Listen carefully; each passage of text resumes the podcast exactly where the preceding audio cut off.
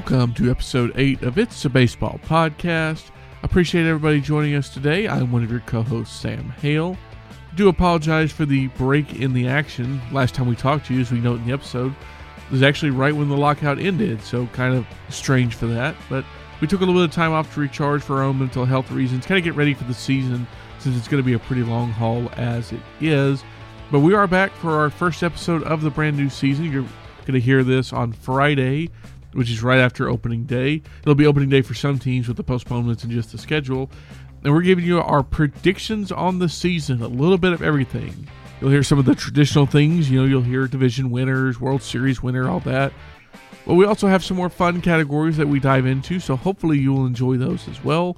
So without further ado, let's get to it. Episode 8, It's a Baseball Podcast, predicting the upcoming season. It's coming at you right now. This is the official prediction show for It's a Baseball podcast. First off, welcome back, everybody.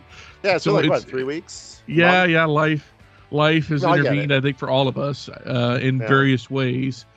Just because. Well, wait, wait, wait, wait. If I'm if I'm remembering correctly, the last time recorded was the night before the CBA was signed, right? Yeah, so this is kind of poetic in a certain so way. So we have so not has been convened since baseball has been actually a thing again. That's yes. true. We've been hard in the lab working on all our baseball. So, and, yeah, so so just so everybody knows, it's not like the purpose of the podcast is that we're we're mad about the you know the lockout, which we were, and that when it was over, we're going to quit. Like we're we're still planning on doing this. It just worked out that way. I don't know. That would have been a great bit though. Do a baseball podcast until baseball comes back, and then just give up. It's like, nah, you know, uh, what's the point really anymore? We'll see in the off season. Or or we'll we we we did it. Seven episodes. That's it. Limited runs, like HBO Max or something. Oh, or, man. Or the, or the show review where the last episode was that you know he, he thought it was a prank that the show was getting canceled, but the show was actually getting canceled. See, that meta comedy is very popular on this program. Yeah. All right, so we've got a. I I have created a large list. I hope you all. Hopefully, you have not just started looking at it. I, you've had it no, for about a, about I did my, now. I did my homework. I I've got a I got a spreadsheet. A spreadsheet. spreadsheet. Jesus, he just well, sent us a, a very, doc. It's a very Stunting informal. It's a very informal. This is why he is he makes the big bucks, ladies and gentlemen. There's only one. There's only one set of like you know formulas in here. There, there's no macros. There's no concatenation. It's. it's I when, when do we get to the formula part? I don't know exactly what we were doing there, but okay. Um, we'll start with we'll start with the easy stuff. Uh, so uh, we'll start with the junior circuit since I have that listed first. The division winners for the American League. Who would like to go first? I'll go first. Okay, Jon. Mine are ve- mine are extremely boring. My division okay. winners are Toronto, Chicago White Sox, and Houston Astros. Do you want my wild cards, or should we save that? Uh, you gotta go ahead and give me the wild cards. We'll go through all six here. Seattle, New York Yankees, and then maybe the last one's a little controversial. Los Angeles Angels of Anaheim. Okay, Mr. Spreadsheet, would you like to go next, or should I go? Uh, I'll go. So go. yeah, my my I have the same boring division winners: uh, the Blue Jays, the White Sox, and the Astros. Um, I, I went with two kind of boring wild cards, and then a really like wacky one, which I went with the last time we did this too. Um, the Yankees, the Red Sox, and the Guardians. Wow! I, I, don't think I don't think anyone was going to have the Guardians on that list, and I'm but hey, if you're right, if that puppy comes in, yeah, um, that's that's my weird that's my weirdo pick. All right, let's get weird because this is where I I I I told you guys this in pre-show. I sat down the document, opened it up, and just kind of stared at it and goes, "My God, I don't know anything about baseball anymore." So we kind of had to work this through. But my division winners are Tampa Bay, Minnesota, and mm. Seattle. Okay. And my wild cards are Toronto, Detroit, and Kansas City. Let's get weird, baby. This okay. Those are all Let's interesting, though. I yeah. mean, it's not it's not like you pick like the Rangers or the A's or no, somebody God, so no, far no. out there where you're like, okay, dude, like we, we, we did talk. You you stole my thunder a little bit with the the Royals because I have them listed later for a thing. But yeah, no, I I got no problem with that, and I almost I, I thought about the Tigers for the um, Central Division because I don't know. Somehow I, I can see the White Sox. I can see it going wrong. Um, it's already going wrong a little bit. So I was going to say it has begun already. Yeah, Yeah. And I feel so- bad because there's so many White Sox fans I follow on Twitter. They've become their own. Uh, little I legion. know, I know, I know. Yeah. They're- But um, but yeah. Well, so- Well, I will say as a Mets fan, I, I kind of have an affinity for White Sox fans because it's the you know the New York Chicago thing, and I feel like White Sox fans always get kind of like you know pissed on by by the worst of Cubs fans. True. It- that's kind of how I, I always felt as a Mets fan, and you know it, it's one of those things. So I, we we sort of have that bond. Yeah, yeah. The the the sort of the I don't want to say the lesser team, but certainly the less heralded team in the Yeah. big media market. Yeah. Yeah, I, I think Seattle's interesting. I thought about picking them too. I think because I'm in that, you know, that world. Uh, and there's there's a lot. It's funny to see on my Mariners friends um, on Twitter. There's they're optimistic, but they're so wary of being optimistic that it's I this know. like schizophrenia that's absolutely I can't blame them either. It's Yeah. so hard to blame Yeah. them. Well, it's that Yeah. it's that yeah, it's the whole you know Charlie Brown football thing. I sure. completely get it. And what's the thing? Like as as a Mets fan, yes, we we've suffered, but every few years we have a great run, and you know something good happens, and like when we do make the playoffs, it for it goes well for a round or two, and you know I'm sure Mariners fans are like, oh, I wish we could have even that for a year. Again, Yeah, yeah, yeah, yeah, for sure. Yeah, I I don't know. I mean, I um and then I I don't know. I I threw in the Angels at the end just because it, it, this is really just trying to manifest my desire of seeing Mike Trout and Shohei Ohtani in October.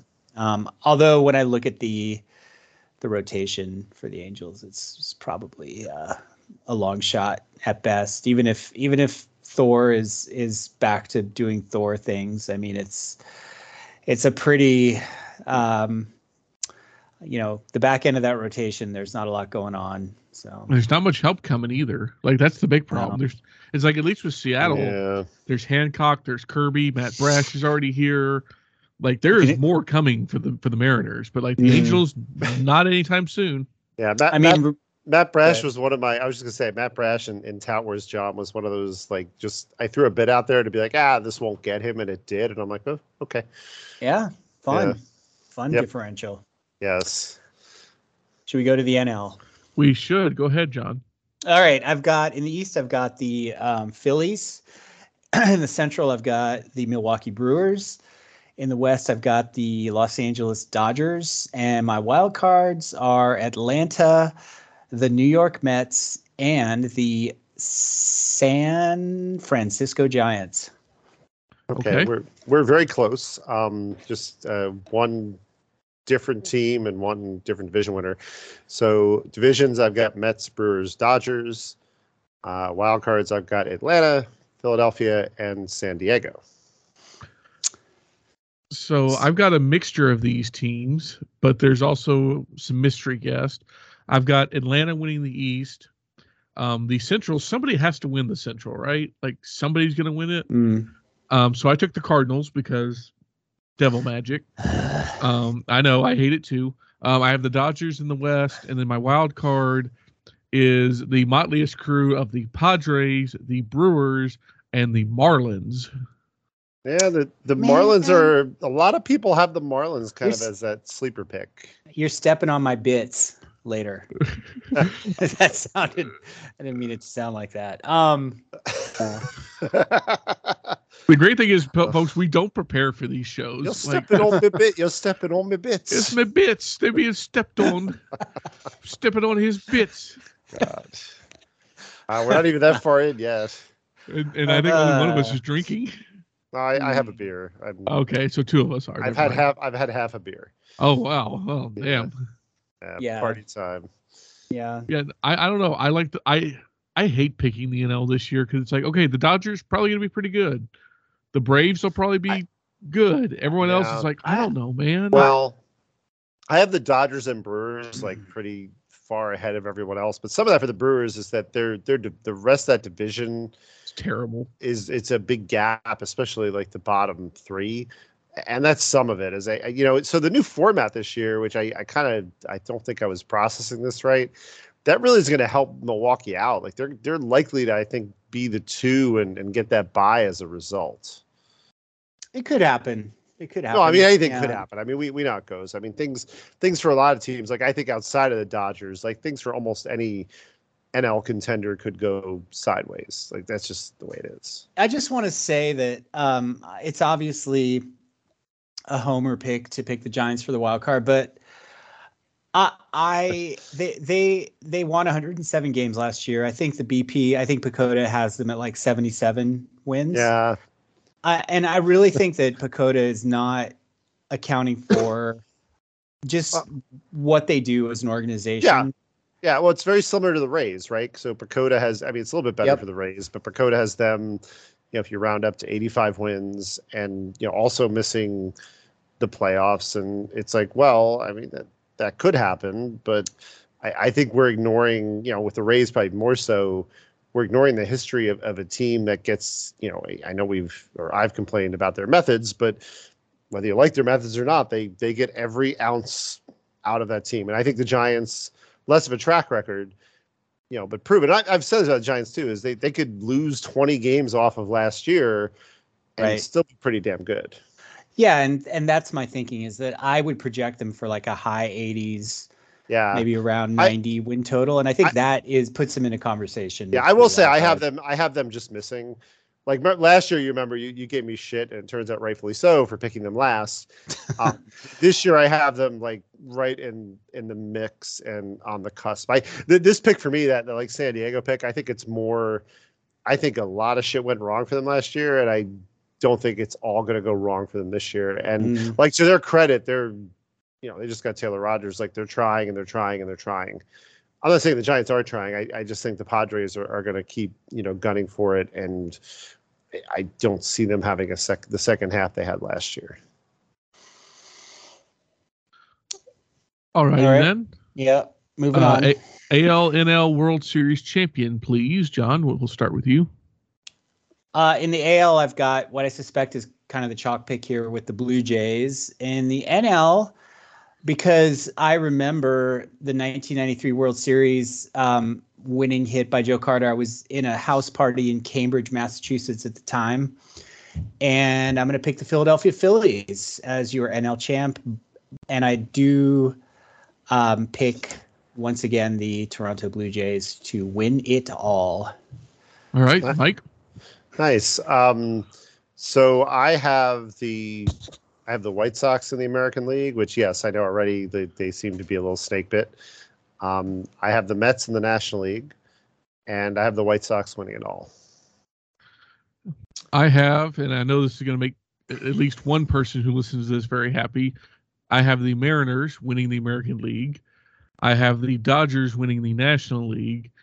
And in the clash of unlikely Titans, uh, the Dodgers win the World Series.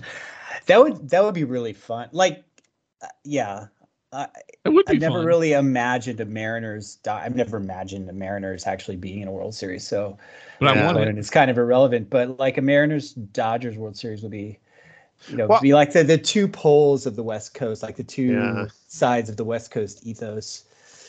Well, th- that's the thing about when you're you're like a have watched enough baseball and you, you either see the same like same teams or same matchups like like Dodgers Yankees. I know some people love that, but I'm like I'm honestly like I I've seen enough iterations of that that I I wouldn't care. Like I thought that about my my pick too. Like White Sox Met, Mets would just be interesting. Like Mm. they've both been there, but they haven't faced each other, and you know, like I said before, they have some intriguing like histories. I just want good things for our Seattle friends. They're they've suffered for so long. They don't have a basketball team anymore. Yeah. The hockey thing isn't going so great right now. The football thing really isn't going great right this minute.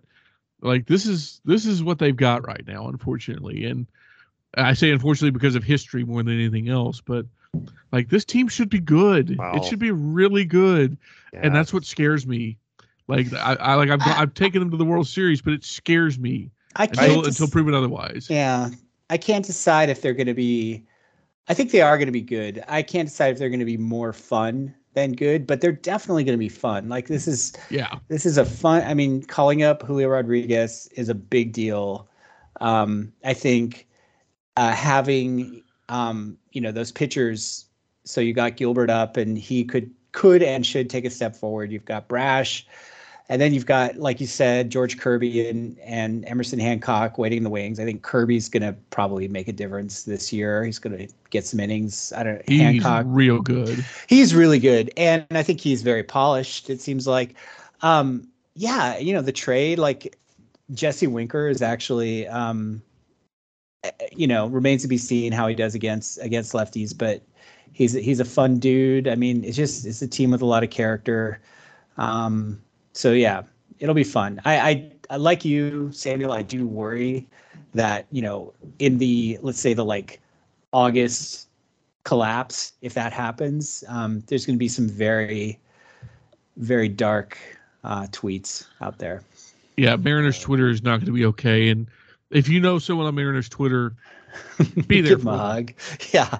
Give them a, Whether- good or bad. Make sure that they they know that they're loved because you at least on this podcast you are loved, unless you're an asshole, in which case we do not love you. But if you're one of the good the good members of, of Seattle Mariners Twitter and you know I who mean, you are, we love that- you. That's like almost every fan base's Twitter. Correct. Though. I, I mean, a outs- basic boilerplate disclaimer. outside of a couple teams, and you know, I'm not going to you know say who those fan bases are because I'll get in trouble. Where it's hey, the Lewis. Oh God. almost the well, you said it, but you know, almost the Mhm. opposite. I don't with- It's like a handful of people you're like, you're okay with, and everybody else is you know sucks. Correct. All that is very accurate. Um, what may or may not be accurate, uh, AL and NL MVPs, Oh, John. good. Good segue. Uh, yeah. This so AL MVP is pretty boring. I'm going with um, Vlad Guerrero Jr. NL, I'm gonna go with uh, Matt Olson. right, Mike? I, I made some somewhat more fun picks here. Um, uh, in the AL, I picked him. I mean, these are good players. I mean, they're not like you know, I didn't go way off the board. Um, AL, I picked Tim Anderson, Hell yeah. and in the fun. National League, I picked Will Smith, the catcher. And yeah, we, we missed that whole thing too when we were away. Thankfully, as as far as Will Smith goes. Yes, never to be brought up again. Although I do love the boldness of those picks. Uh, so I was very boring because I took big names. Um, I think Shohei Ohtani repeats in the AL because he is a literal god, and I don't know exactly why this person is flying under the radar, but I will take Mookie Betts for my National League MVP, hoping that I That's didn't forget solid. that he Mhm. didn't like. Did he lose an arm or something that I just forgot? Is he okay? Yeah. I mean, I think he's. I, I think there's still, still still some questions about his health, but Yeah, he did have an um, injury last year, but yeah, it wasn't like he, you know, it's it's an injury. It's going to destroy him for sure. Yeah, Like I he's think not Cody Mookie- Bellinger. No, Well, no, no, oh, no, no, no, no. Oh yeah, I'm really or or Yelich. Like, I mean, I, Oh was, yeah. I know it was one game, but he he didn't look good today. I mean, I would say that I, I like the Betts pick. I, I almost went with Trea Turner as my MVP for a similar reason that it's just someone who's been really, you know, good for a while, who never really seems to enter the MVP conversation. I mean, Betts, he's won he won it with the Sox, right? Didn't he win it one I year? I believe he won it That at sounds least right. Let me once. see. Yeah. yeah. Yeah. So, but but I think the, I think it's a good a good call for Betts. Um, It's a very safe choice, admittedly, but eh, It, it, it is and it isn't. I mean, you know, it, yeah, he won it once. He won it in 2018. mhm. Um, he finished second in 2020. That's and in 2016. So I thought he won two, but I, I was slightly off. well, maybe he'll win two this year. This Yeah, might be he'll- number he'll- 2 he'll join that- way. They'll join that rare club of, of people who have won one in each league. Yeah, that's that's. God, I didn't even think of that. That'd be really impressive. Um, I think was, right. I think Frank Robinson was the first person to do that. Yes, but he I- it was. could be. Yeah. Okay. Sure By the was. way, to support your pick for Ohtani, I, I have the Angels game on now, and he just made Jose Altuve look uh, foolish. Um, so, so yeah, yeah. Uh, I, I think that's solid. I think Ohtani probably should win it as long if he, you know, if he's a full time pitcher and hitter. Um, if he does that again, as long as he does that, he he probably should win the MVP. But you know, of course, people are going to start to So, but by the way, Frank Robinson's the only player to win the MVP in each league, according to what I'm. Mm. Interestingly enough, I thought a second person had had done it. Oh, yeah. Speaking of Ohtani, he he turned out to be my weird player who I was all about my rankings, but I don't have in any leagues, which is kind of annoying. Mm. yeah. I got him. In, yeah, I I got him in my home league. So Yeah, I've got him that in was the new dynasty that. league. I was being with Mike Trout. I, I wound up getting the, the league Brett and I are doing together. I got him in that league, and then in my home league, I I was surprised because there was like inflation, but I got him there too. Yeah, I didn't appreciate having the second pick in our dynasty league and then having to stare at Fernando Tatis Jr. Like, do I want to do this? Do I want to get on this Yeah. motorcycle to hell? Well, and I did not. mean, I, I had the fourth pick in that league, and I I did not get on that motorcycle either. So yeah, we both just skipped it. We went more with some reliable transportation. Um, speaking of, I don't actually I don't know. Uh, rookies of the year. Please bail us out of this Uh, terrible transition, Jon. Uh, okay, AL's pretty chalky with Bobby Witt Jr. In the NL, I I struggled a bit, and I'm gonna kind of go off the the current conversation board, and of course, it would depend on this this player being called up um, at a relatively early point in the season. But I'm gonna go with Max Meyer of the Ooh, Marlins. Oh, I love it. I that's love it. Fun. That's a fun one. Yeah, I love that pick. Mike. I mean, yeah, Oh no, go ahead. No, go ahead, Jon. I was gonna say he's he's dominated every level, and I think he's he's just gonna be outstanding. I think the only question is, you know, when they when they decide to to call him up, and um, you know, I I like I, you know just to to kind of foreshadow. You mentioned the Marlins as a, a team you liked, and I I like them as well this year to do better than expected. Okay, They've got so much talent on the farm too. It's They ridiculous.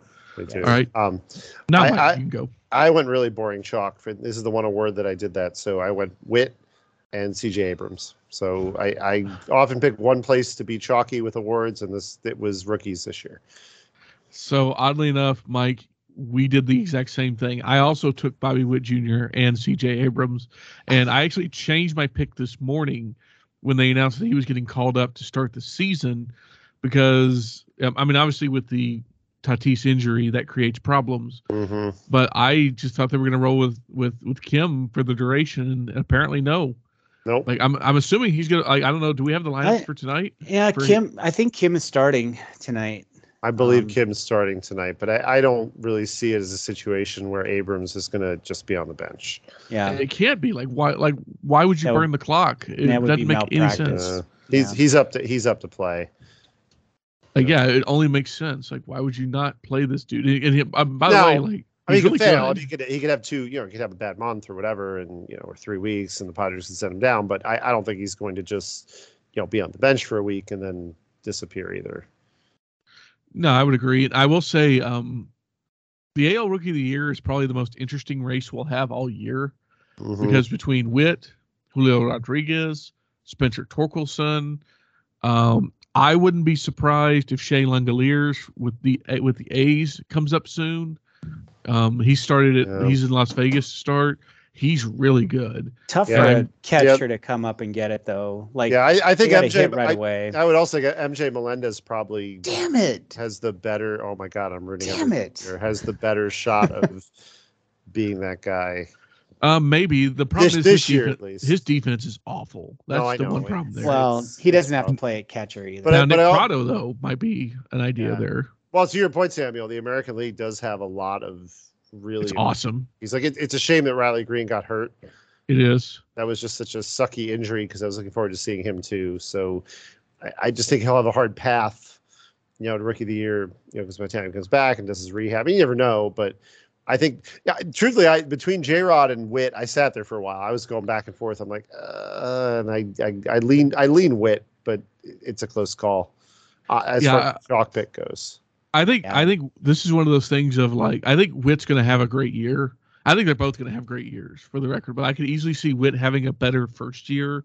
But like the long term play here being Julio Rodriguez, like where we see like the rookie years they're close, and like I think both are going to be all stars for a decade. Like this is not an indictment of either one.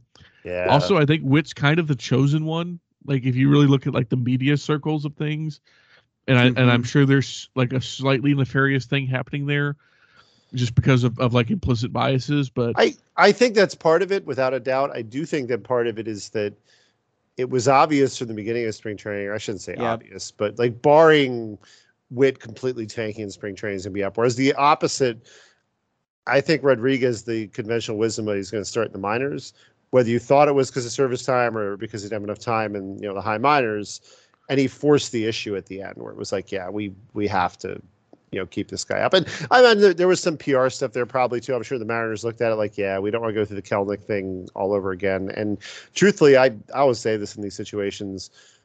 Why not promote the guy? Like beyond the beyond the money thing, beyond the fact that if he works out for you, you, you figure that in six years if he sucks for a month, then you have the cover to send him down, right? Like if for some reason Mhm. Julio Rodriguez hits 180 in a month, It's or a- you know does a. Kelenic, then you're like, okay, well we tried it, guys. Like we really wanted this to work, and it didn't work. Well, there's no incentive not to start the season with those players because then if they do finish top, was it top two or top three? Top two. Well, if that's you get true a- with the an new extra rules. pick. Uh, yeah, I think top three. Top. Yeah, I think it is top three. But Something but dumb. so so I think that's that's where you're seeing Yeah. this this difference. But you can you can kind of have your cake and eat it too because if they come up and they stink, Which- then you can send them down, claw back that service time, and you haven't really. right, which is why the Oneil Cruz thing is just maddening. Like, Well, the Pirates are. well, well, I know, I- yeah, yeah. A disaster. Let's not even get into the O'Brien. We don't have enough thing. time. Anyway, I, I wanted to say about the um Witt versus Rodriguez thing Sure. also that I agree with Mike that I think there was hype for Witt much earlier and this expectation surrounding him that he would break with the the major league team. Uh he's hitting second, uh, you know, today he was and if that, you know, if he doesn't fall on his ass, you know, I think he he uh hitting second gives him a little more uh, potential for offensive production, whereas I think uh, Rodriguez is going to start a little lower in the order, and I think the you know the West Coast thing might um, hurt Julio a little bit. Uh, you know, a lot of the games he's going to be playing in are going to be after everyone in the East has gone to bed, um, and Seattle is you know not the biggest media market, so and that's that's I, I think it's close to a toss up in terms of talent um, and situation, but yeah, I think Witt probably has the inside track right now. Also worth noting in this conversation, Nick Pratto has two home runs at AAA tonight. I'm just saying. Where Like, can I? Has he been? Someone got him in the dynasty league, huh? Yeah, Uh, yeah, yeah, yeah, but- probably. yeah, we have the farm draft in my my home league coming up, and I'm I'm kind of kind of looking at now with my first pick. I'm taking Grayson Rodriguez with with the pick I have, which is like two overall. But you know, I'm. I'm looking at him with my next one. I'm hoping he's still there. I don't think he will be though. Mm, Okay, yeah, that's who took him. Yeah, no, I I think that's of the. Th- I I- I think he could. I think Bobby Witt's probably the guy that's going to end up being the best of the three. That kind of feels without. That doesn't feel like a bold stretch, but I think Pratto, by virtue of his position and by virtue of like what he does, could easily be the second best out of that over Melendez. And if Oh, I he is, that's a good win. That's a good win for them. I can see that. I, I, I brought the Melendez thing with Rookie of the Year just because I think from a voting perspective, if a catcher, you know, and I, I know Sam, we put catcher in quotes, but if a Yeah. catcher does anything with the bat, that that tends to sway the voters. Like they Yeah. that tends to get them excited. That's why I think Langeliers might be someone that, like, if he gets called up within the first six weeks, you know, I mean, I, the catching situation for Oakland isn't rock solid. I mean, well, Sean nothing. Murphy get- I was to say Yeah. not not much at Oakland is rock solid. I, I think Murphy's probably the the almost the best thing they got going, and he's he's you know good defensively. So I I he would have to either get hurt or really fall on his face for that. Or- that's I my think. that's my So concern. that was Or they- like an or they- everyday catcher. Or they could trade him. I mean, which Or they although could- well, they just give up. that's yes, it seems unlikely, but they they could. Yeah. Oh my God, this is an impressive mustache. Um, Who who the hell is this person? Oh, here we go. Spencer. Who the hell is Spencer Strider? especially supposed he's to a know- guy. He's a guy. You should know. him. the- I, I know him now because he's got a bitchin' mustache. I feel like I was gonna he's say, is he like a Atlanta? Yeah. Yeah, he's minor Atlanta. character in Top Gun or something. Oh my God, he throws a hundred and he has a I was- mustache and he wears sixty five. I I, was love thinking- this man. I was thinking like a minor like character in Justified, but no, okay. yeah, with yeah, I- that that I, he's a major character in my life right now. I love this man. this is exactly the kind of reliever I like. He has funny facial hair. He throws a hundred.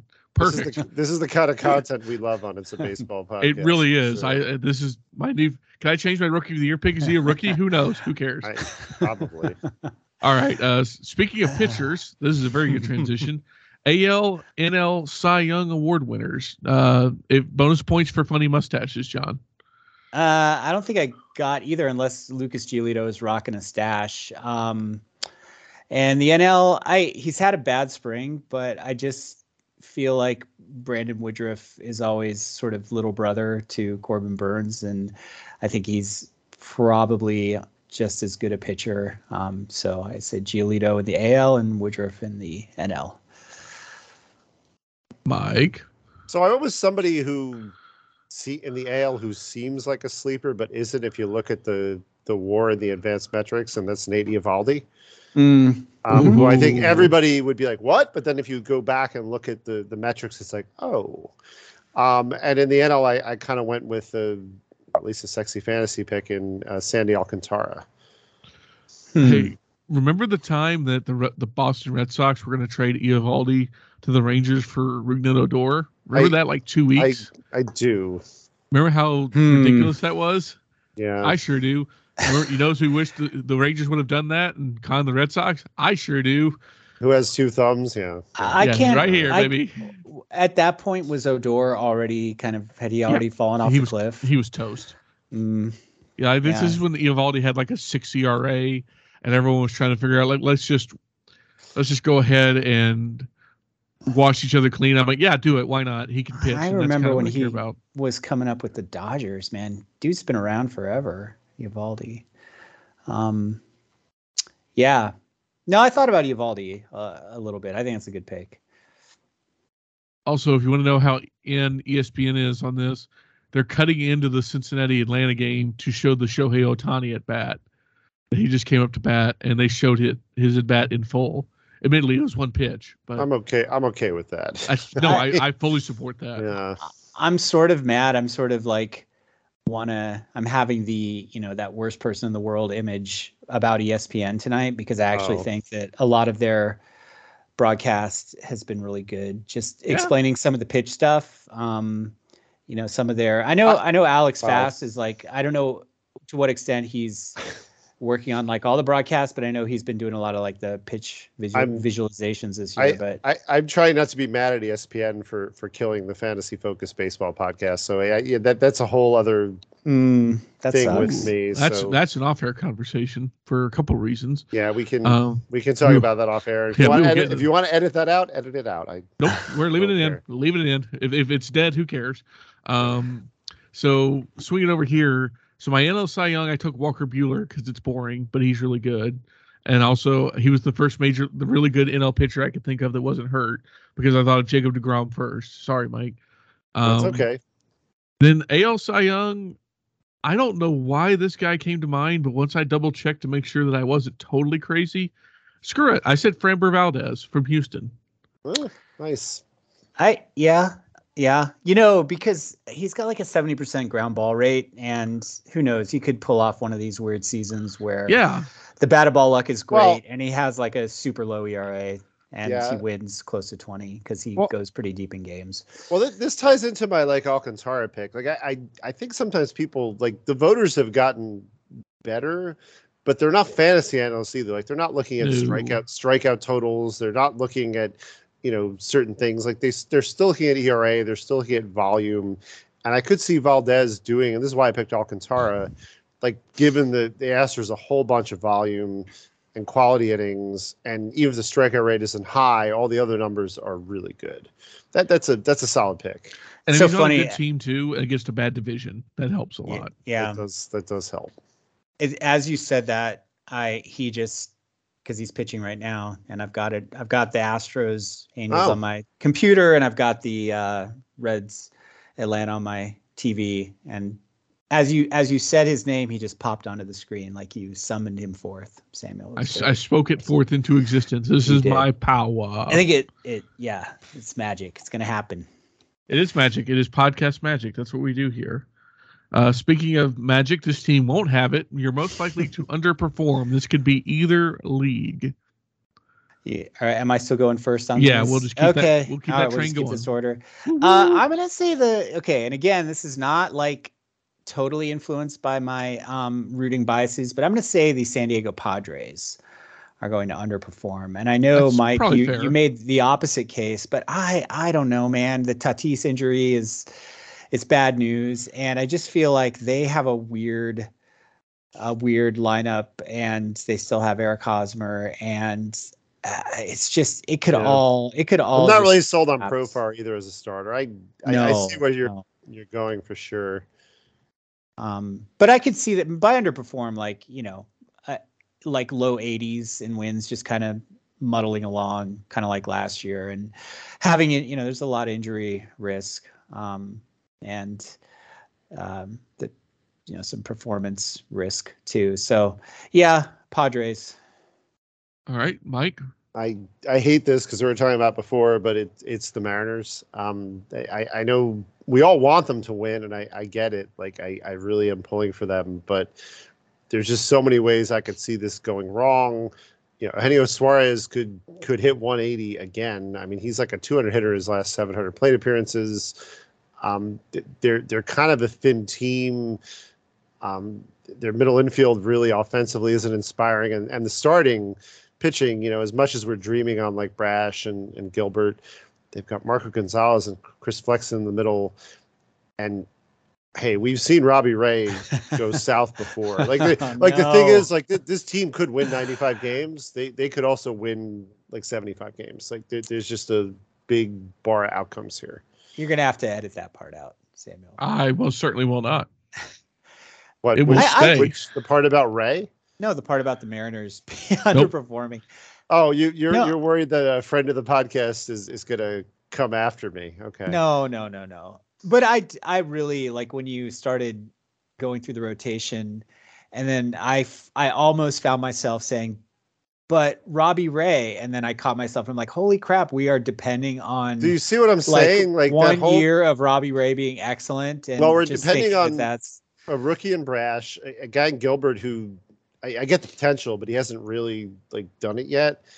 And then two really innings eaters in Gonzalez and Flexen. And Mm-hmm. I, I, I love Chris Flexen, by the way. I, you know, I loved him as a Met. Like I, I hope he succeeds, but there, it isn't. It like I said, it, it could all go wrong. in her. Now I will say, like the way they manage their bullpen is is brilliant, and there's a lot of talented arms. So if there's a team that can make a thin rotation or rotation that is eh work, it's the Mariners. But we also know that you know we know how bullpens go too. Like last year's great bullpen sometimes is this year's meh bullpen. I will get to my team in a moment, but I need to call the podcast attention to something that is run on ESPN that I have paused my broadcast just to make sure I have not missed. Um, are either of you familiar with the new concession item the Braves are running this year? I am not. Mm-mm. It's called the World Champions Burger. It is, this is this going to make me hungry or nauseous? Or As, as I say, is it hungry, gross, or, or Uh, both? no, actually, it looks delicious, but there's you'll understand why I'm getting to this in a moment. So it's a half pound wagyu beef uh, patty, pan fried eggs with Tillamook cheddar cheese. I'm reading this all off the graphic ESPN's running. Mm. It's got gold leaf wrapped foie gras and grilled lobster tail on it as well. It's got Mm. heirloom tomato with Bibb lettuce on a brioche bun. It comes with a replica World Series ring. So naturally, the question I have: I I know where you're going with this. How, How, much? much? does this cost? Okay. I, I did not see. I, I have the game on, but I did not see yeah, I, this. So I, I don't have it on. I'm gonna say, um, forty dollars. Okay, Mike, Let's just say twenty-seven. uh, gentlemen, I could add your guesses together, and you would still be less than half the cost. No. Hey, it costs wow. hundred and fifty-one dollars. Ah, Yuck. Okay. Well, I kind of know, want it. Rich I people it. need stupid shit to spend their money on. I I could afford it, but like At what Wha- cost? why? why? Why? Why? I just I want to know like okay, so like we all know the basic idea of food costs is like, you know, take take a price and multiply it by three, and that's basically what you're getting. So a twenty dollar cost is a sixty dollar hamburger. So like this burger in costs like fifty dollars to make, but is it? But what's the World Series ring factor in here? Like, is it plastic? Is it metal? Like, what kind of quality of replica are you getting? I, I have so many questions. I need one of the athletic writers or someone that makes more money than me to go like expense one of these and go find out. Like this is an investigation. Oh, I'm, I'm sorry, I forgot. You get uh, Parmesan waffle fries. Also, my mistake. I should have made that clear Okay. as well. Um, it's too bad that that Levi is not in the Atlanta market because he would be the the perfect person to go and explore this. Oh, he would be like he could he could make that happen. Um, but yeah, I just need I just need the podcast to know this that there's a hundred and fifty one dollar hamburger at the Braves gentrified park because of course there is. Um, all right, most likely underperform. Uh, I have the Yankees as my pick here because I don't know if anyone really knows what the Yankees are gonna do That's a solid pick, actually. because they've got Joey Gallo for a full season. They they trade for IKF and Josh Donaldson. Um, they moved out Gio Urshela. Um, I don't know what their pitching situation is, except I don't know Cole if and a lot of it's Cole, and a lot of questions. Cole and dudes. Cole Well, Montgomery, Montgomery Montgomery's okay. Oh yeah, Montgomery's pretty good. I, I just Uh, think the Nestor rest of it is like, what are they going to Severino in terms of volume and quality? Same for Mhm. Taillon. I mean, Cortes is probably more a volume question than a quality question. Yeah, I, I mean, and then the, really the offense, like they, they sort of built a team that's going to field pretty well. yeah. Like where the I have questions about the offense, and then also it, it's back to the Yankees. It's a lot of old dudes. right? It's, it's just a lot of weird fitting parts too. Who may or may IKF not be can able to hit. play It- in it's- in, In Toronto. Yeah, well, you know what it reminds me. Well, yeah, I mean, what it reminds me of too is it reminds me of the late like Yankee, Torre slash Girardi Yankee teams. Mm. But back before like you know enough teams were like being smart, you know, doing analytics, et cetera, et cetera. Where back then you could kind of you know coast to a 90, 95 win season with the old dudes doing just enough to get by. Also helped that you have Mariano Rivera, you know, at the back end, you know, on those teams too. Yeah, I look at this team and like, yeah, they they should make the playoffs. It, it's not hard to see a situation where a lot of these guys get hurt and they don't. and also consider the idea that let's say that they get to the deadline and they're on the fringe of contending like say they're like the, the braves this year or last year are they going to buy or are they going to sell like because they've Oh. got some parts to sell It's joey gallo's a free agent. They've Yeah. got some pitchers that could be useful. Like do you but your but your farm is good. Like do you play the long yeah. game or do you sell right? Like i don't know. I don't Well- i really don't know. given the Yankees MO the last couple of years, the the answer is they probably buy in a very tepid way. If they're contending, meaning that they ostensibly try to add players, but because they won't trade someone like Volpe, they'll they'll be conservative. Like they'll they'll add a bench player or they're at they'll add a bullpen arm and they won't do more than that. That'd be my guess. that's fair And, Yeah, and, and, and to your, your point, it probably won't be enough. Like it'll it'll be the complaint that people have had about the Red Sox the last couple of years, which is like, well, are, like if you're gonna go for it, go for it. I'm not saying they should trade Volpe. You know, that, that's not what I'm saying at no all. no no no, definitely not quite But but I, but I'm saying more that you know there, there's probably some players you know further down the chain or further down the prospect ranks that they should consider trading that I don't think they will. No, they sh- they should hang on to the top of their their Oh, for sure. Oh, for sure. because those are really good players. There, I mean, maybe move one of the shortstops, either you know Right. Volpe or, Per- or Peraza, but I, I wouldn't move either. I would just figure out where to play them both. That seems to be the better answer. Yeah. But I mean, you there's just a lot of moving parts, and the Yankees really haven't been the Yankees in a while, and that seems like they've played a lot of boomer busts this offseason, and I just I don't know. I don't know. We'll see. I, but I think that could easily go south, especially in a division with Toronto, who looks to be good, Tampa, who will probably be Tampa, Yep. they'll at least be annoying. Um, you'll have Boston, who God knows what Boston will be, and hey, the Orioles in a couple of years will be a problem, but like Cou- couple of years, prob- yeah. probably not right now. Right now, there's still well. They're doing Right Oriole now, the things. offense is interesting or has some interesting players. That the pitching is still Oh, that's bad, and I, I, you know, I think when Grayson comes up, he's going to be fun to watch, but he's one pitcher. You know, it just isn't going to, you know, do, you know, isn't going to be enough. Uh, and they're, the Orioles may feature somewhere else on this list of mine, but we will continue on to team most likely to overperform. Uh, and John, that is up to you.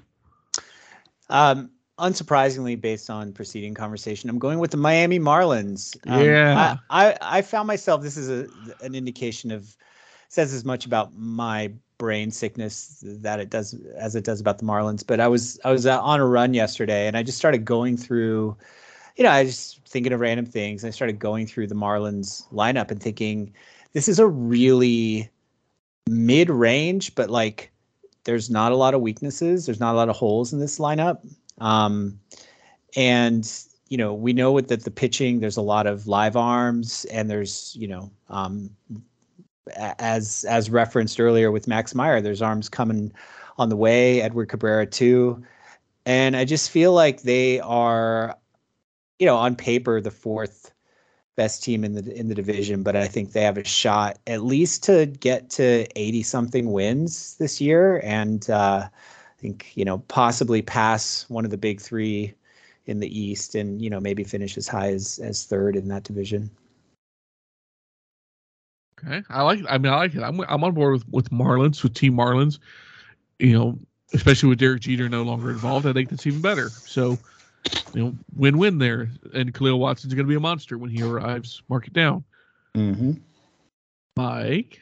Ah, they were my pick too. Um, so John and I are on the same page with this one. So yeah, we, we don't, you know, before the show, you know, kind of go through this. Like I'll, I'll kind of add to that. Like I, I, know it's just spring training, but Jesus Luzardo looked so good. Mm. Yeah, he does. I mean, he has yeah, that he potential. That's the thing about this this rotation. Like they they have four pitchers, and Uh, yeah, I have some injury concerns about Pablo Lopez, but they, they've got four starting pitchers who, if all of them, you know, even come close to what their ceiling is, they, they've got a, a potential for a monster rotation. And I, I, John, interestingly enough, I'm not as quite as high on the offense as you are, but I think there's enough there that they can make it work. And I also think some of this is that the rest of that division you know, between LOL Mets and yes, I, I say this as a Mets fan, like where, you know, things just tend to go sideways. Uh, the Phillies, whose, you know, offense is admirable for sure, but still have some holes on the pitching side. And even the bottom of the lineup have some questions. And Atlanta, you know, Atlanta won, you know, won it all last year, but they're missing some players. You know, they're missing Soler, who is now with the Marlins, by the way and you know they they you know added Olson, which is great, but he's not an upgrade on Freeman. It's it's more of a, a lateral, like for like, yeah. At best, yeah. So when I say at best, you know, I'm, I'm saying at worst, you're talking about a, a slight downgrade. I'm not denigrating Matt Olson, um, but but the point being is that yeah, like they Atlanta didn't really. A lot of the players they had on that run, or a few of the players they had, are are gone. So it, I, I still picked like I, I went through all the visions. I just didn't do the exercise here, but I still picked Miami for fourth. But it's not it's not hard to see them kind of making the run and, and making some noise and, and getting into one of those wild card slots for sure. Okay. So team most likely to overperform. I would like to make a, a context note here for the record.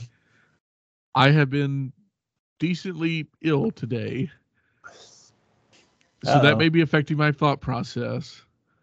But that said, I'm going to bite down, swallow hard, and pick the Rangers. and I'll tell you why. So Vegas has them at 72 wins on the over under.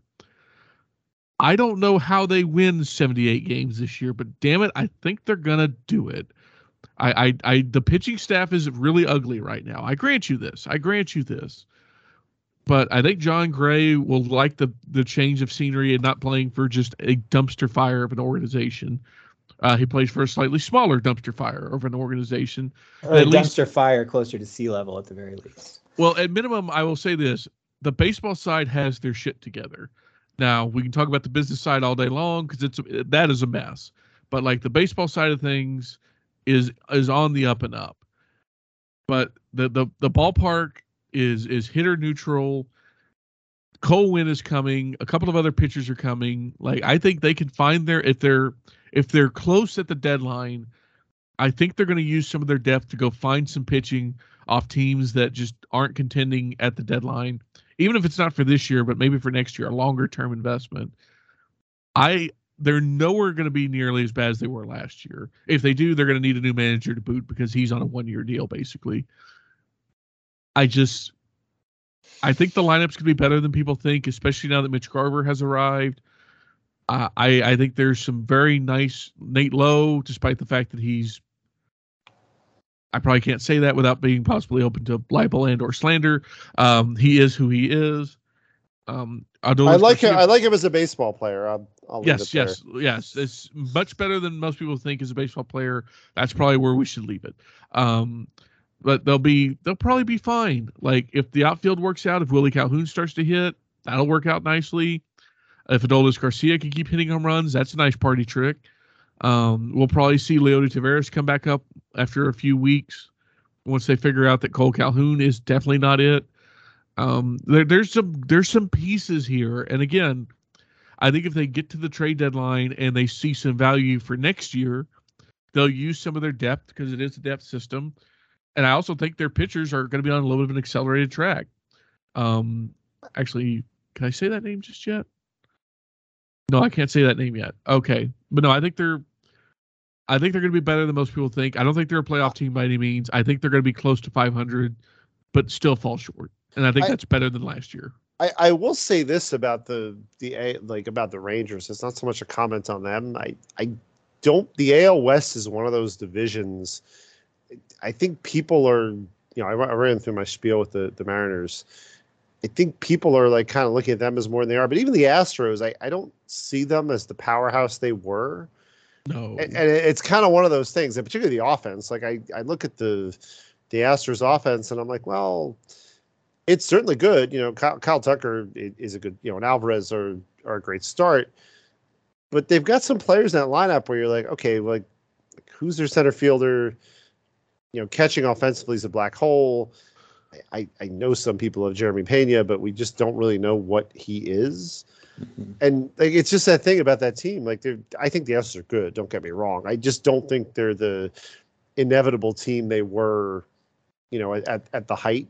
Well, yeah. Yeah, yeah, and I, I yeah, look at the their the strength of their lineup. It's it's uh, players who um, have you know how how shall we say like a not the the best health record. I mean, if we're talking Yordan Alvarez and we're talking right. um, you know, and the aging, right? Michael Brantley, uh, Yuli it's just it's even Altuve. Yeah, Altuve's Altuve, Altuve Bregman, sure. Yeah, I mean Bregman's yeah. not old, but but he's had his his he's had two years like two years of injuries. So mm-hmm. we I, am betting on Bregman a lot in fantasy, but you're, you're right. Me we don't too. we don't know. Yeah, no, I can see it. And any other thing about the ALS is um, there's very clearly a worst team in that division now, and you know everyone gets to play that worst team, you know, 18 times. So um, fair. Yeah, that that has to to help um, a bit. Yeah, no, I could see that. I I you know, as you pointed out, Samuel, the the the rotation is really the. Uh, it's hard to imagine a rotation where Martin Perez is like an anchor piece. It's hard to imagine that going it's anywhere. Great. It's but not great. You maybe you get some post type balanced out of Spencer Howard. Maybe Dane Dunning is league average eats innings. Um, I still, I, I still, I, I still like Dunning for what he is to, to mm-hmm. that point. And yeah, I'm, I'm guessing Samuel Leiter's not up this year. That's that's the next year thing, right? If he's up this year, it means he's thrown like perfect games at Double A. I have yeah, to imagine like that's, that's what it would take. I think Winn is thought. Winn is this year and Leiter is next year. Yeah, I, I would think like yeah. To your point, like I know you're being hyperbolic, but yeah, Leiter would probably put up like a one.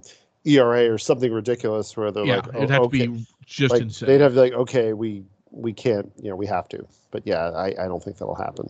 It's very unlikely. Um, I, speaking I, of unlikely, underdog team that makes a late run but will ultimately miss the playoffs.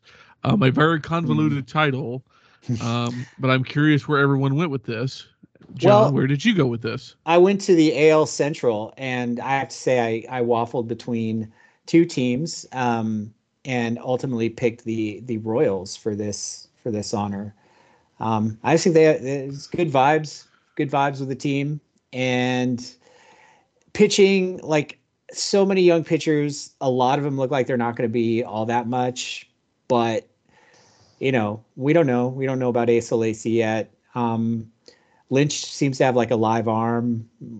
You know, I, I don't know if Singer and Kowar are going to be anything, but like it's just a an army of young pitchers, um, a pretty interesting lineup, and uh, and I think they could be they could be fun. They could be interesting. I don't think they'll make the playoffs, but they could they could uh, do that late run.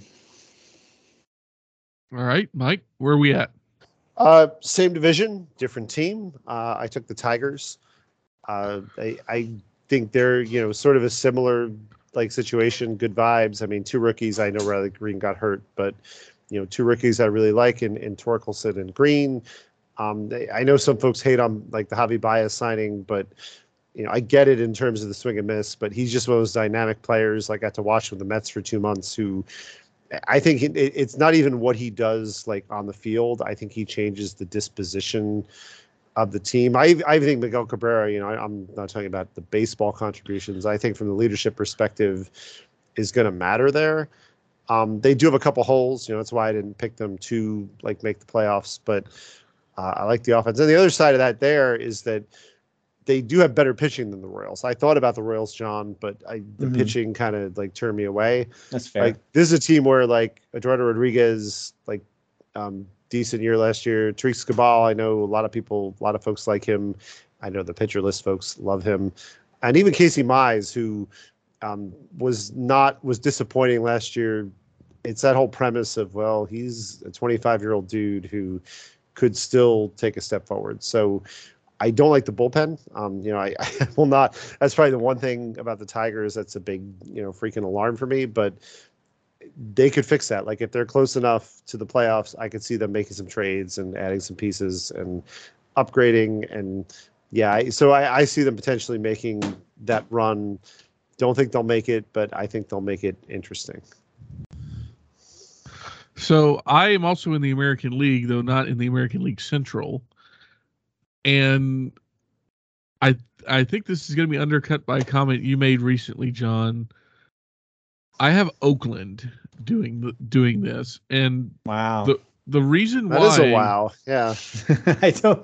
I, no, no, I no. Mean, I I'm all for the you know off the board, but I really want to hear your your case. So I fully admit this is probably the boldest of the choices that I've made so far.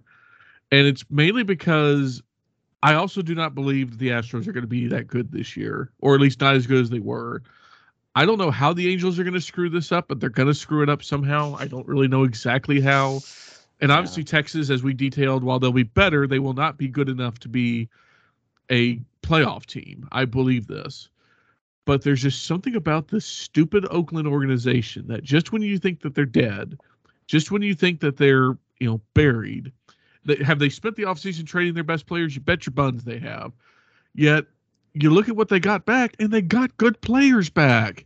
They got Shea Langeliers back. Cristian Pache could probably use a a change of scenery with with it being crowded in Atlanta. Like there's the the the stuff they got from Toronto was pretty solid. It's they've got more good players coming in. And I was talking to a, a scout about this. Every year, Oakland turns three random minor leaguers in their system into big league players. It's it's not of how many. It's you got to figure out which ones. I don't know which ones they're going to be. In addition to the ones that are already going to be major leaguers, they've got this devil magic to them. I do not understand it. It kind of drives me crazy. But I've seen this movie before. Are they going to make the playoffs? No, they're not good enough they're, they're going to fall short in the places that matter, mainly pitching and offense, which is you know kind of most of baseball. But I think they're gonna I think they're gonna be better than most people think. But I also think most people think they're going to be terrible, so that's not really a high bar to clear. Yeah. But I think when when those prospects come up, they're going to be better than most people anticipate. And we're going to be doing this again in like three years, where they're trading like Pache and Langeliers and some of these other dudes because their window is allegedly closed. Like we're going to be doing all of this all over again. But I think for this next like two to four years, and maybe even next year, they're gonna they're gonna miss and they're gonna fade late. But I think we could see them perform way above what we think they will, uh, and and you won't understand it. It will make no sense.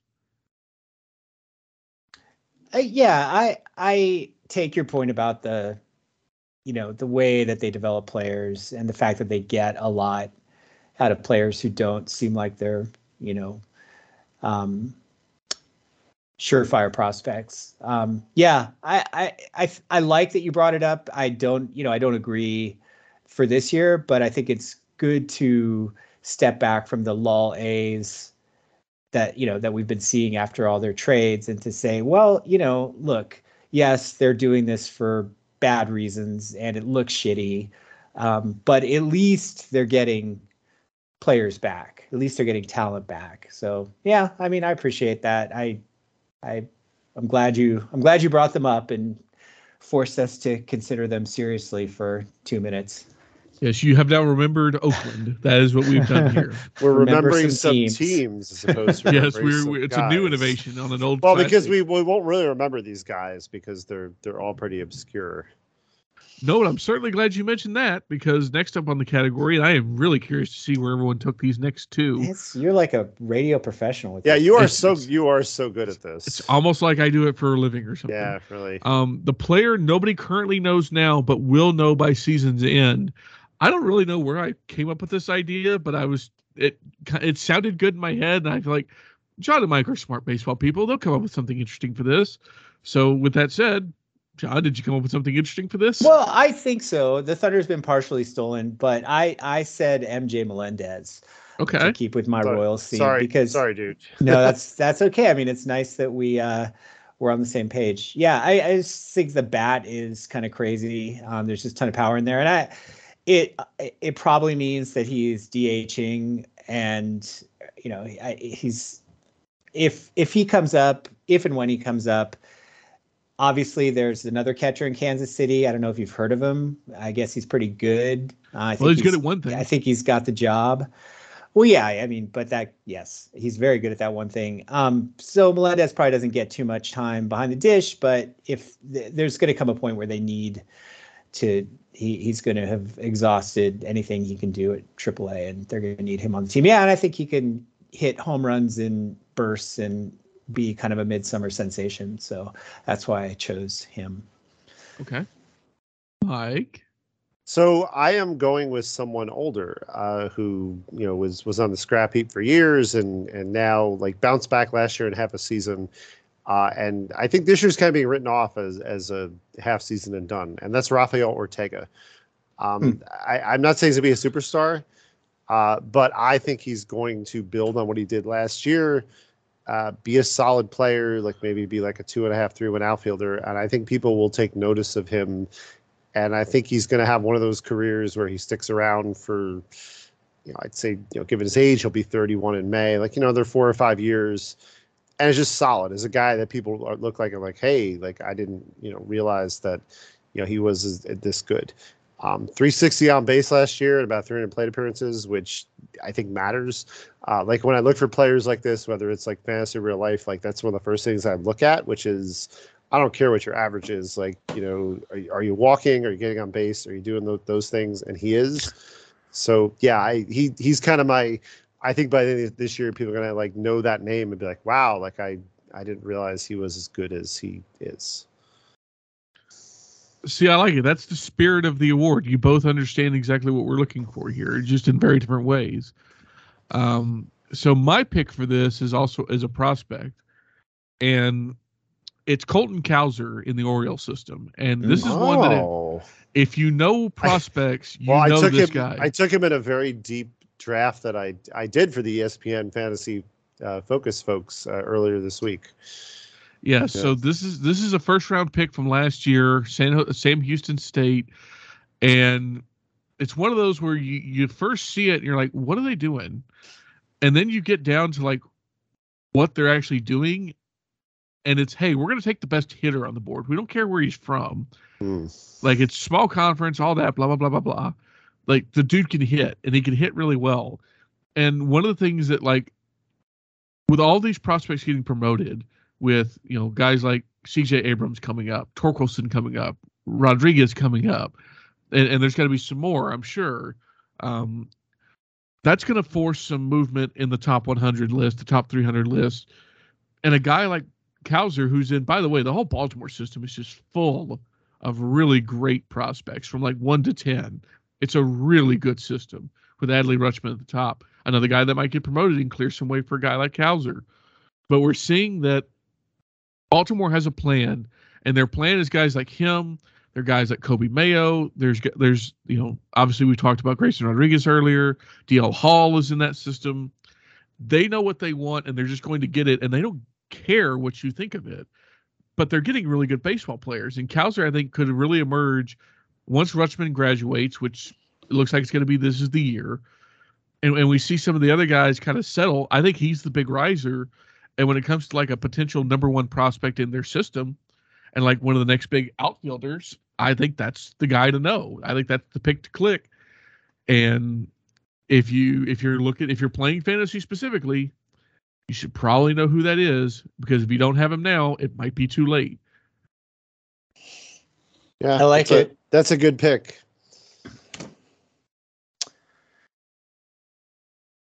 All right. All right, now we go to what are we at? Oh, oh yeah, team most likely to do something during the season that will make baseball Twitter hate them. I felt like this was just too fun to pass up. I'm curious where we Uh, I all took went it with in this a one, too. very not fun direction because it was the first thing I thought of. I wonder if we Um, thought of the same thing, Jon. I'm we we very likely I don't know, but uh, I said the Dodgers um, Yep, yep, because when that. when the when the Flames died down a little bit, they they quote unquote quietly, uh, you know, the the administrative leave is ended, and suddenly Trevor Bauer is, is pitching again, Uh, and the we- Dodgers. We thought, we thought of the same exact team. and- shocking! It's Yeah. shocking that Wow. yeah. How, how did we come up with that? I had no idea, no idea. Yeah. Given who we are and everything we've talked about for the last couple of years. Although it, it, the thing about this is that, it, like, from what I've heard from various different places, and this is not inside information, obviously, it's just you know reading about it. There's a chance that MLB might like take the rules that exist as far as that goes, and he might never like pitch again. They, they Yeah. yeah, at least Yeah. not MLB. I, I could see that, and I could equally see that not happening. So, No. um, Well, I think if it does happen, there there's going to be money, right? Like I, I don't think MLB will that Major League Baseball will say, oh, you no. you know we'll never pitch again, and we're you know cutting your funding. I think there'll be some sort of settlement where it's like, yeah, we want you to go away. We have cause to make you go away based on you know how this agreement's worded. You know, here's X amount, go away. Mm-hmm. Yeah. Um, I Sorry, the sorry, this was not fun, Samuel. I know. you Well, no, no, no. I mean, look, it was probably not going to be fun. Um, I did not pick the Dodgers, partially because I was pretty sure one of you would pick them. I didn't expect both of you to, but I, I guess I maybe That's was a little naive. That's where our minds went, unfortunately. it's more than fair, unfortunately. Um, I took the Astros just because it's still the Astros, and despite the turnover in the front office, there's still a lot of those core dudes That's that like They're- just aggravate people. And I don't know what they're gonna do. Um, they can't cheat anymore. I mean, I'm not that I'm aware of with the new PitchCom stuff, so they'll have to find something new to do to aggravate people. But they just seem like a very annoying squad in general, both in the front office and on the field. I'm personally glad Carlos Correa is not there anymore because we can find out if he's actually annoying or if he was just by association. I don't really know. So, you know, my my runner up here for uh, the Dodgers and for like a more well typical baseball, but also like non baseball reason will be Atlanta.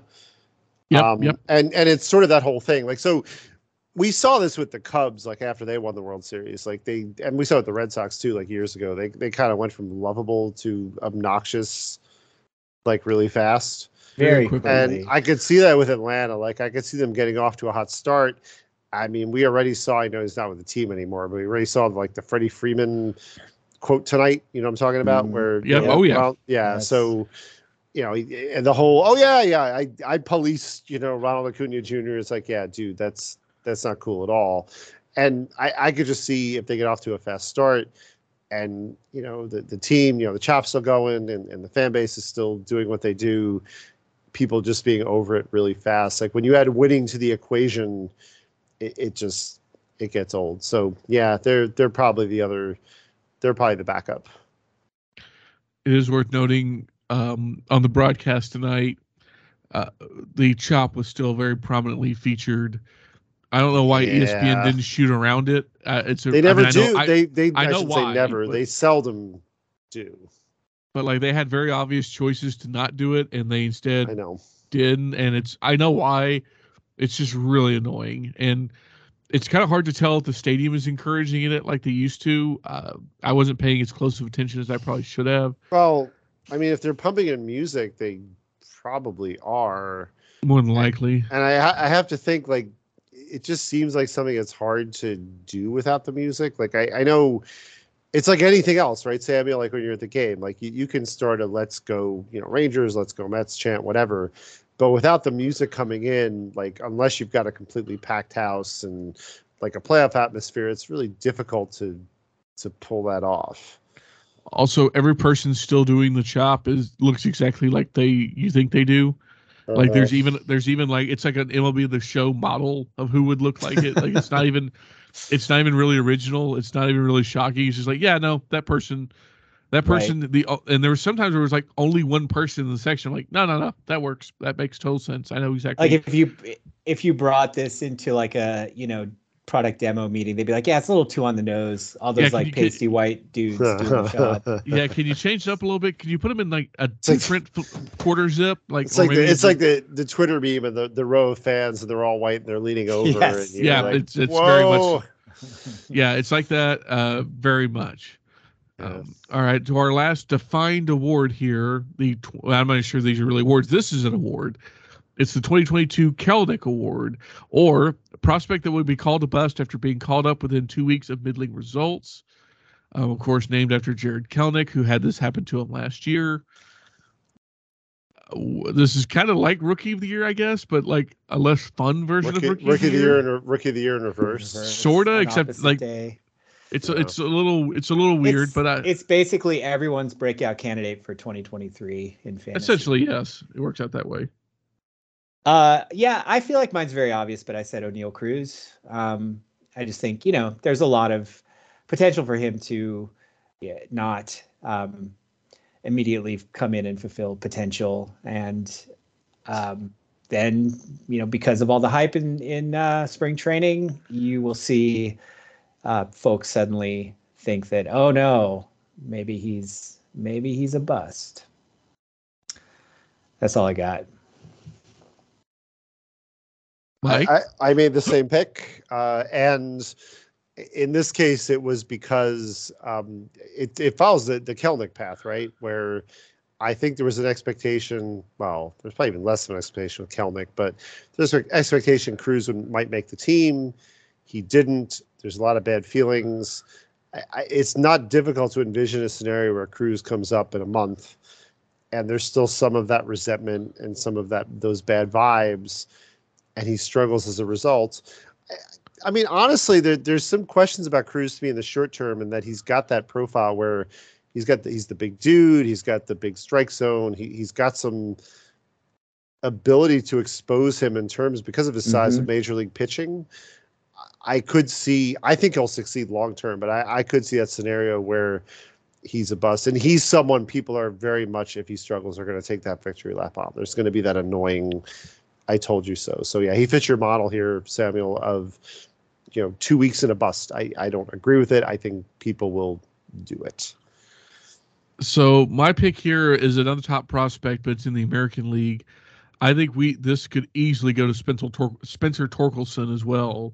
Um, I think that's a bad heavy profile, obviously a corner infield profile, and if that goes sideways on a bad Detroit team, you know the thing that may save him is I'm not sure how many people are paying attention to Detroit right now. So like you know, but then again, who's paying attention to Pittsburgh right now either? That's kind of a weird you know catch twenty two. But I think Torkelson, by virtue of the fact that like he's not like I don't associate him with defense, even if he is a good defensive player like we associate him with hitting first. Like that's the thing we think of, and that was kind of the thing with Kelenic too. Like he he is a quality defender, but the bat was what brought him to the dance. And the same thing here with Torkelson. I could easily see him taking some time to adjust to major league hitting, and it kind of everyone going, "Oh, what's this guy?" He's just and he's a Tiger too. So like their track record of recent success is not very high that probably works against him, which is another thing that probably works against Oneil Cruz too. That the Pirates have been dreadful as of late. But yeah, I think I think Torkelson is very much a candidate for this award. I like that. I you know the thing about Torkelson is, and I think I think this was on, um, um, I think this was Derek and Eno talking about him on Rates and Barrels. I could be wrong. There, I've listened to a few more podcasts than, than normal in the past couple weeks, but um, he's not really a pull hitter. Um, he hits tall fields, and you know I think long term that's probably good for him as a hitter. But um, they were comping him to to Andrew Vaughn and and his his sort of profile when he came up. Like he, you know, Andrew Vaughn has done okay, but it's been a little underwhelming if you were expecting. I mean, he's been jerked around as far as playing time, but he's profiling as someone who's more of like a 20 home run guy than a 30 to 35 home run guy. And I think Torkelson could end up being that hitter who's good but not great, or at least doesn't put up um, yeah. power numbers that that you know open your eyes. So I worry less about him being I, a bust than I do about him just being disappointing relative to the perception of being a number one overall pick. Yeah, I, I see him. I, it's not difficult to see him not being disappointing long term, but out of the gate. Like, if you look at all the projection models, it kind of tracks. Like, you know, 20 home runs, maybe a little lower, you know, 240 average. And yeah, the, the walk rate's good, but that's the kind of thing where if that's what he does, I think relative to what some people are expecting, they're going to look at this year and, and, go, "What the heck?" And to to the point of your prompt, Samuel, like if he's if he starts out like a Vaughn trajectory, people are going to label him a bust, and it won't be fair.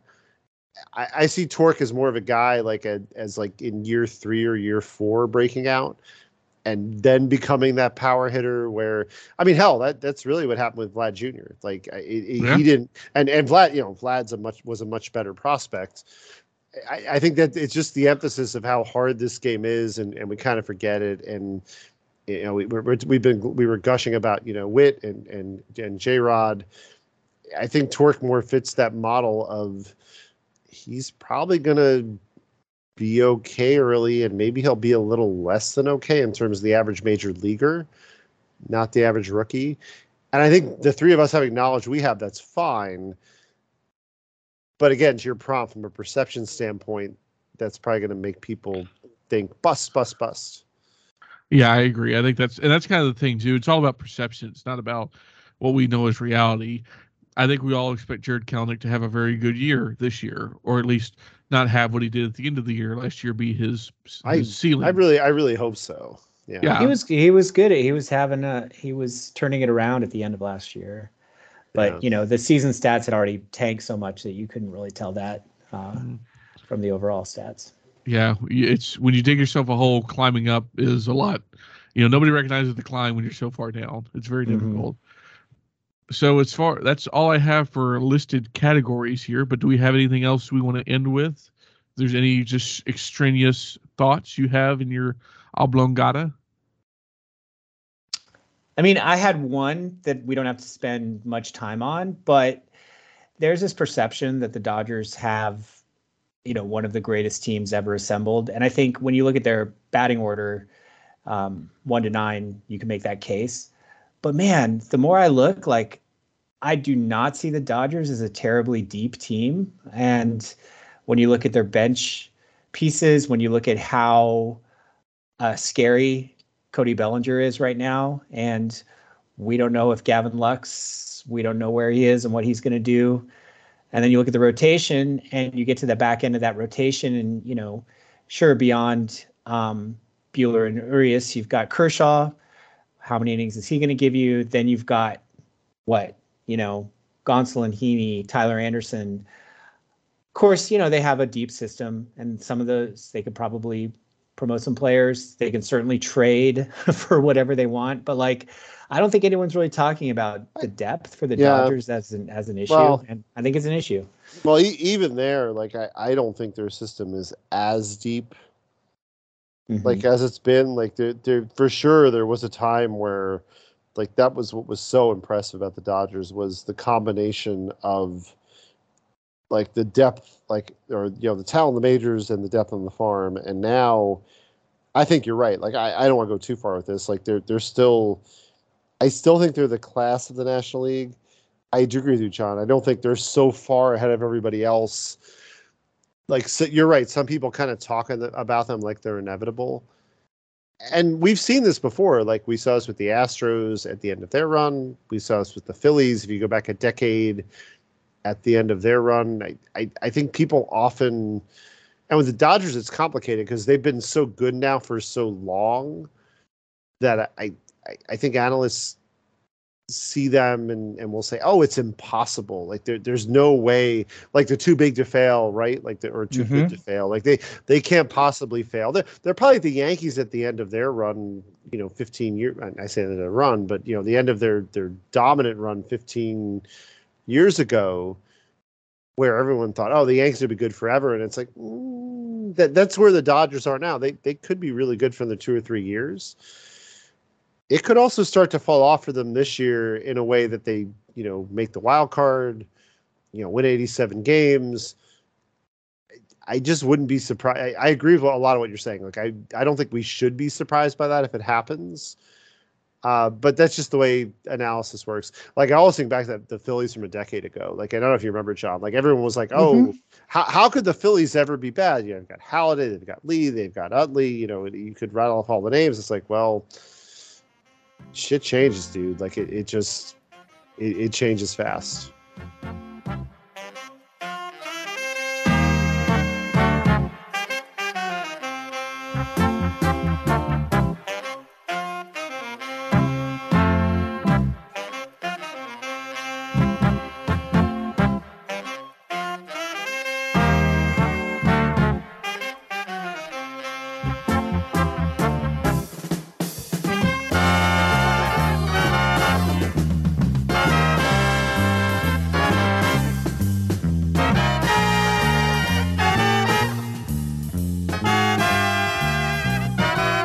That's going to do it for this week's episode of It's a Baseball Podcast. Again, we greatly appreciate you sticking with us and joining us for this episode as we get ready for the MLB season to get crack a lacking. Again, if you want to check out the back catalog of It's a Baseball Podcast, check out itsabaseballpodcast.com. You can find us there. You can find us on Apple. You can find us on Spotify. You can find us on Stitcher. Wherever they make podcasts these days, you can pretty much find us. If you want to find us specifically on the social media, you can. Mike is at Mike Gianella on Twitter. Jon is at Jon Hegglund. I am at the Samuel Hale. If you want to get into a comment that's a little bit longer than 280 characters, you certainly can. It's a baseball podcast at gmail.com. Questions, comments, concerns, reviews, sponsorship opportunities, guest opportunities, all those things we take at that email address. Again, thank you so much for joining us for this episode. We will be back in your ears with episode 9 real soon.